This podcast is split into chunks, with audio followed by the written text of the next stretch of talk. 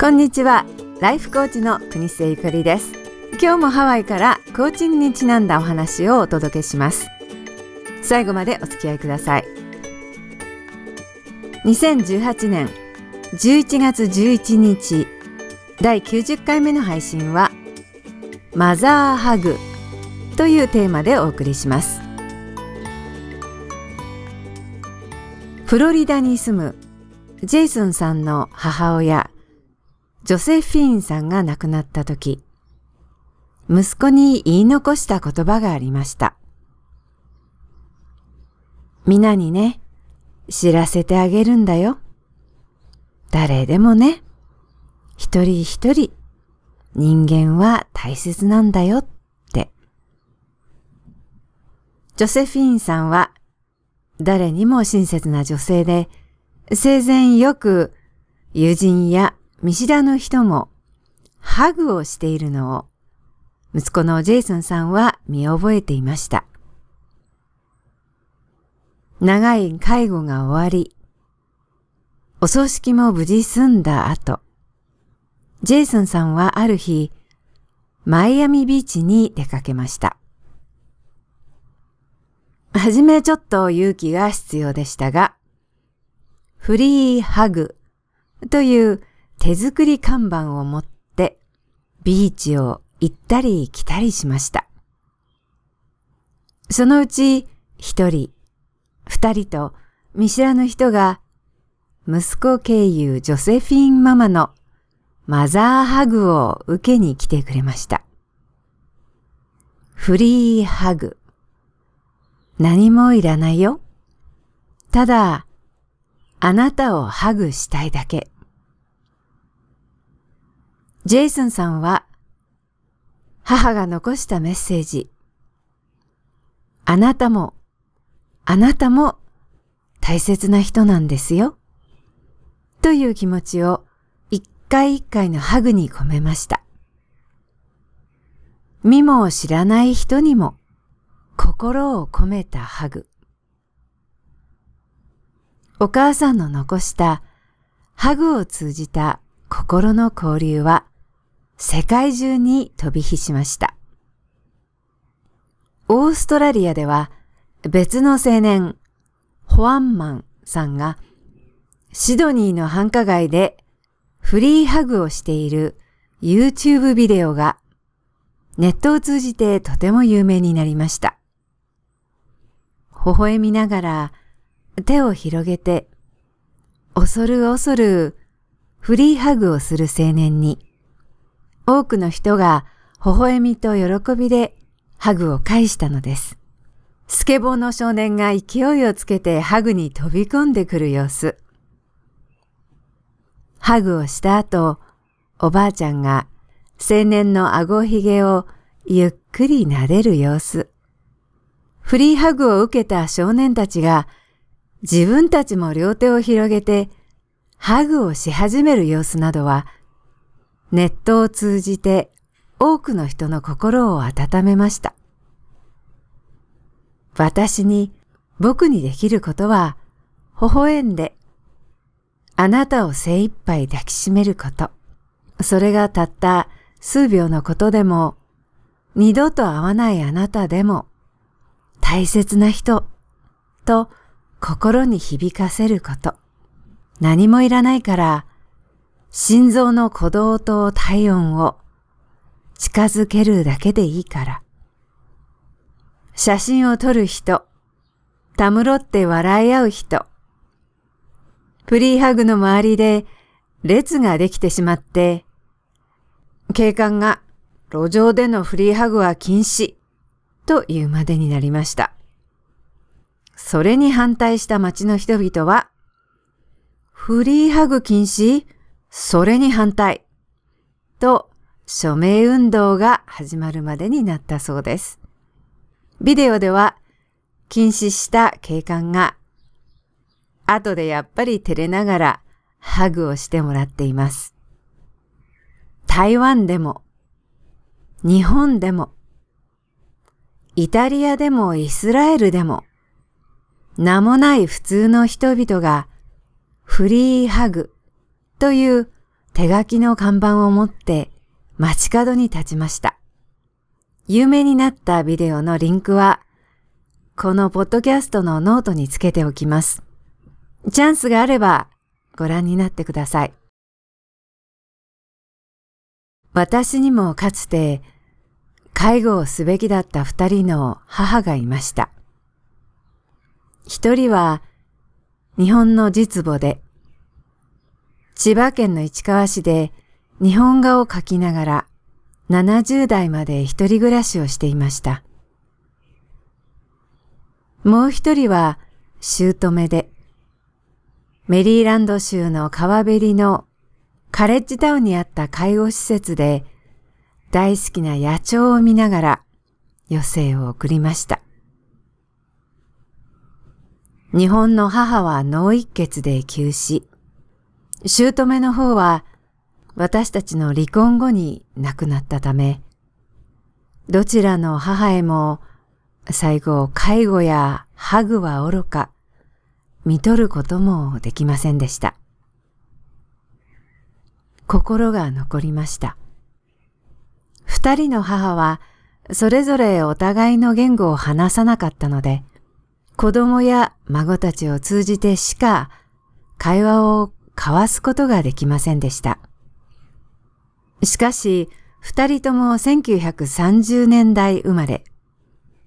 日本で言うと昭和一桁の同世代で、社交的な性格も似ていたため、どうしてわかるのか、身振り手振りで一緒に台所に立って笑い合っていた光景が目に残っています。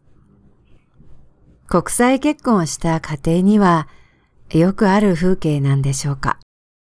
日本の母がアメリカを訪ねてきたとき、戦争の頃の思い出話をアメリカの母にしたことがありました。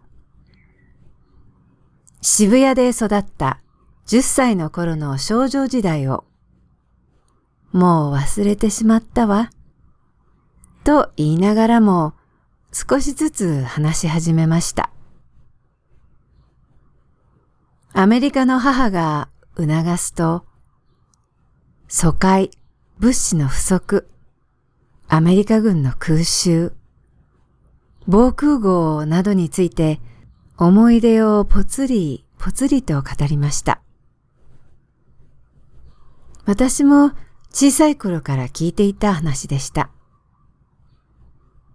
防空頭巾にもんぺ姿の子供たちは警戒警報が鳴ると、学校から一目散に家に走って帰ったこと。運動会では軍歌で踊ったこと。学校の空き地にさつまいもを植えて食料の足しにしたこと。田舎に親戚がいなかったため、親と離れて集団疎開をしなければいけなかったこと。アメリカと日本の二人の母は、ワシントン郊外の小さな家の庭に面したポーチに座ってワインを飲み始めたところでした。アメリカの母は白く塗られた塔のガーデンチェアに腰掛けて、異国の言葉で語られる思い出話を聞いておりました。日本の母は、実家が焼夷弾で全焼し、大好きな絵本もお気に入りの文具も、お人形も写真も、すべて焼かれてしまったことを話しました。I am ten 母は拙い英語で言いながら、十本の指を広げてみせました。その様子は本当に10歳の女の子に見えました。もうずっと昔に終わったこと、とそっとため息をつくと、アメリカの母も静かにうなずきました。I was twelve とアメリカの母が言いました。この話をお母さんに説明してあげてちょうだいと自分の少女時代を話し始めました。日本の母にとっては初めて直接聞く勝った国、強い国のアメリカの話です。真珠湾が日本軍に攻撃を受けたとき、アメリカの母は遠くニューヨーク州ロングアイランドの酪農農場に暮らしていました。四人兄弟の末っ子で、猫とピアノが大好きな女の子でした。戦時下になると、食べ物、ガソリン、衣服が配給制になりました。アメリカのお母さんたちは、鍋や釜やアルミ缶などを軍用のリサイクルにするため、スクラップ集めをしました。歯磨き粉の入っているアルミ製のチューブまでスクラップに持って行ったこと。おじさんたちが戦場に行ってしまってからは、電気工場や鋳物工場でおばさんやお姉さんたちが働き始めたこと。自分で食べる野菜は自宅で作ろうと、ビクトリーガーデンという家庭菜園でみんなが食べ物を作っていたこと。子供でもダイム、10セント硬貨を集めてワーポンドを買うことが愛国者と教えられたこと。ヨーロッパ戦線に21歳だった上の兄を送り出し、19歳の下の兄も出兵。両親が息子たちの帰りを待ちわびていたこと。二人の母のワイングラスはいつしか二杯目が半分になっていました。縁あって一時でも家族になった二人の母たちは少女時代それぞれの敵国に暮らしていました。政治と社会と大人たちが勝手に戦っていた戦争でした。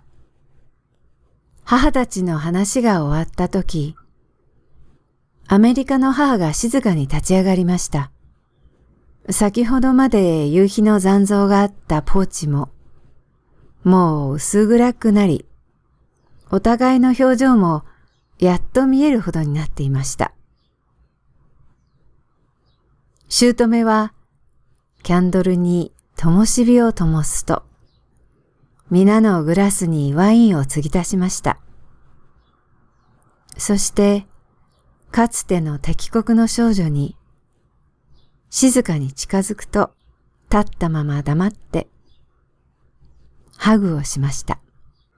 50年以上も前の思い出が、二人の昔の少女たちを一つにしたようでした。苦しみは苦しみ。悲しみは悲しみ。どこの国に生まれたか、どんな生い立ちであったかはあまり大切なことではない。ハグされることに慣れていない日本の母は、ちょっと目をパチクリさせていましたが、アメリカの母のハグの意味が分かって、一生懸命うなずいていました。私はこの二人のハグを見てから、ハグが持っている力を改めて思いました。言葉でなく、生い立ちでなく、または仕事が何であれ、心情が何であれ、私たち自らが歩み寄ること、手を広げることができれば、相手とつながることができる。言葉で表現しきらないことも、私たちにはハグがある。二人の大切な母たちに、十分ハグも介護もすることができなかった親不幸な私です。でもあの夕べ、日の落ちたポーチのろうそくの光の中で、二人のかつての少女たちのハグを目の前で見ることができたことは本当に幸せなことだと思うのです。私にできるやり方でマザーハグを人への癒しをジェイソン青年のようにオーストラリアのホアンマン青年のように少しでも広めたいと思うのですいかがでしたでしょうか？人生がみるみる楽になるコーチトーク。ゆかりのポッドキャストをいつも聞いていただきありがとうございます。これからも頑張って配信を続けていきたいと思います。ご意見やご希望、ご質問などがありましたら、また、コーチング、カウンセリング、ヒプノセラピーのお申し込みも、電子メール、dr. ゆかり、アットマーク、gmail.com の方にお寄せください。それでは次回またお耳にかかります。今日も素敵に、しなやかに、爽やかにお過ごしください。お相手はハワイのライフコーチ、国末ゆかりでした。